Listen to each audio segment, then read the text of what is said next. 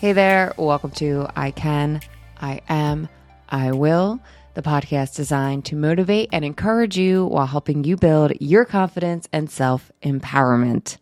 Today, we are going to talk about self fulfilling prophecies, and we are also going to touch on the law of attraction.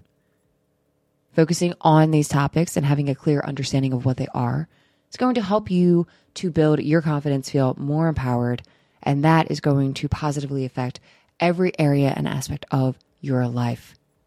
For those of you who are new here, my name is Lindsay. And with this podcast, we talk about concepts and topics that I focused on to build my confidence and get empowered so I can help you feel confident and get empowered.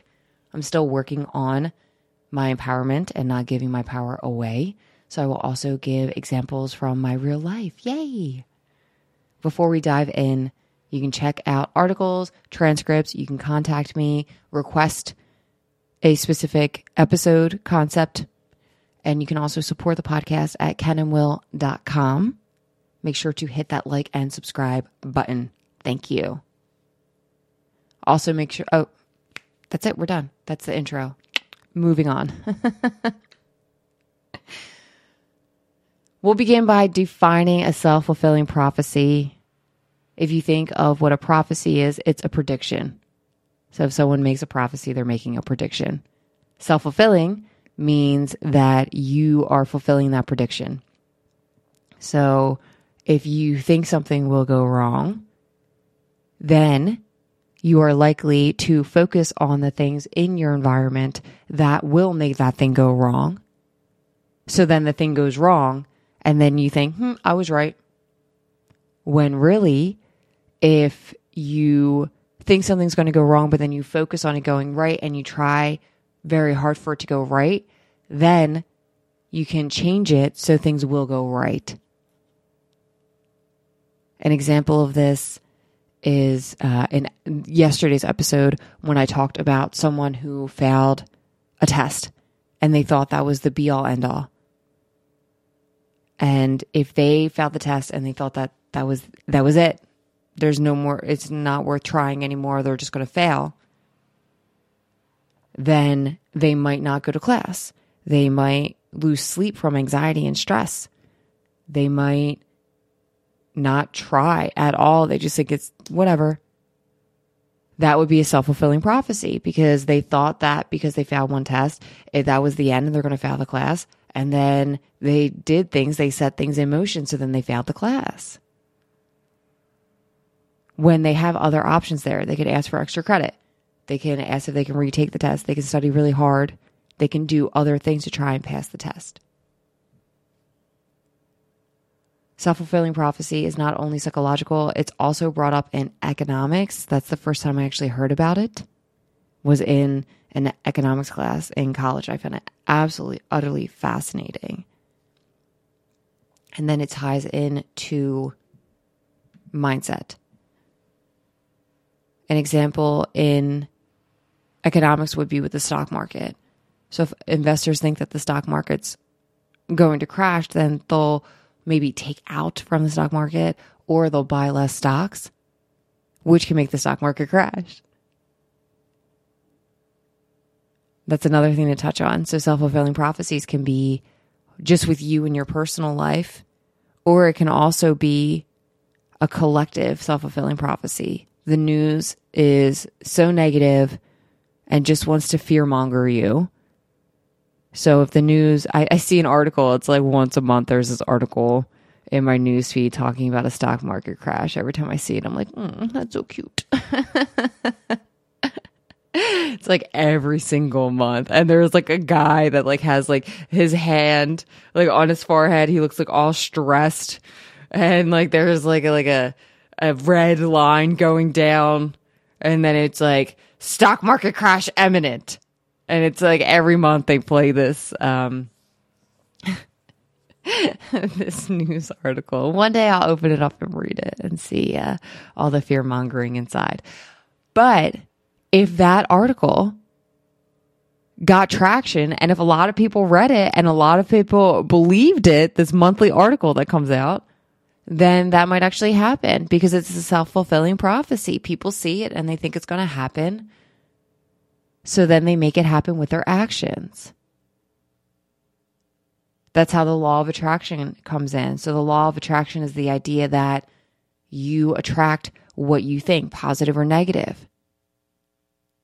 So if you're thinking something in a negative way, if you have a, a negative self fulfilling prophecy, then that's most likely going to happen. And I'll do another episode on law of attraction. We'll get into it deeper. Not just with a math test, this can negatively affect your life in regards to connections, in regards to your job, and every area of your life. For example, if you feel that you don't deserve love, if that is a core belief, if you deeply feel that down inside, then you will operate in a specific way that will get you to that destination, to that prophecy. It might be doing like a George Costanza and being very particular. For those who don't know, George Costanza on Seinfeld, the, the show Seinfeld, he had a quip about him that he was very judgmental of women. Like one woman had like half a pinky toe or something, and he he stopped dating her because of that. You might not give people second chances. You could keep yourself closed off. There are a lot of things that you could do if you feel like you don't deserve love. And then that could be a self fulfilling prophecy because then you won't build strong connections. And the fucked up thing about all of it is that it will feel good. Even though it's not good and you want to have connections, it will feel good for the self fulfilling prophecy to happen because then you're proving yourself right and you're avoiding cognitive dissonance and you have that self justification. I've seen this in writing groups. This woman, she goes, I'm writing something, but I feel like something's wrong. And I'm just going to have to find it. And then we go off when we do writing and then we come back and we check in. She's like, I proved myself right. I found something wrong. Well, obviously you found something wrong because you're looking for something wrong. hey yo.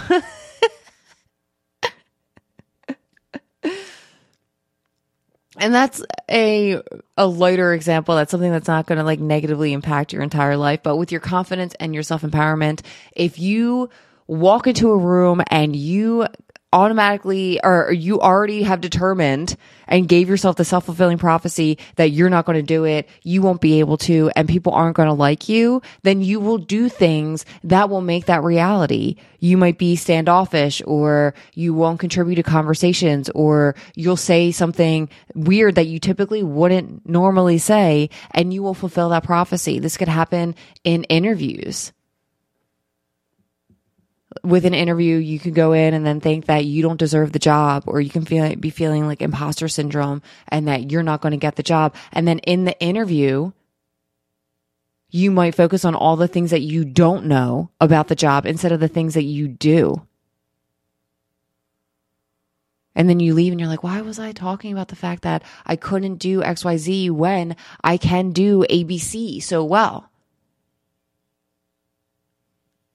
So the idea here is to think about your core beliefs, acknowledge that you attract what you think, and then also where are there self fulfilling prophecies in your life?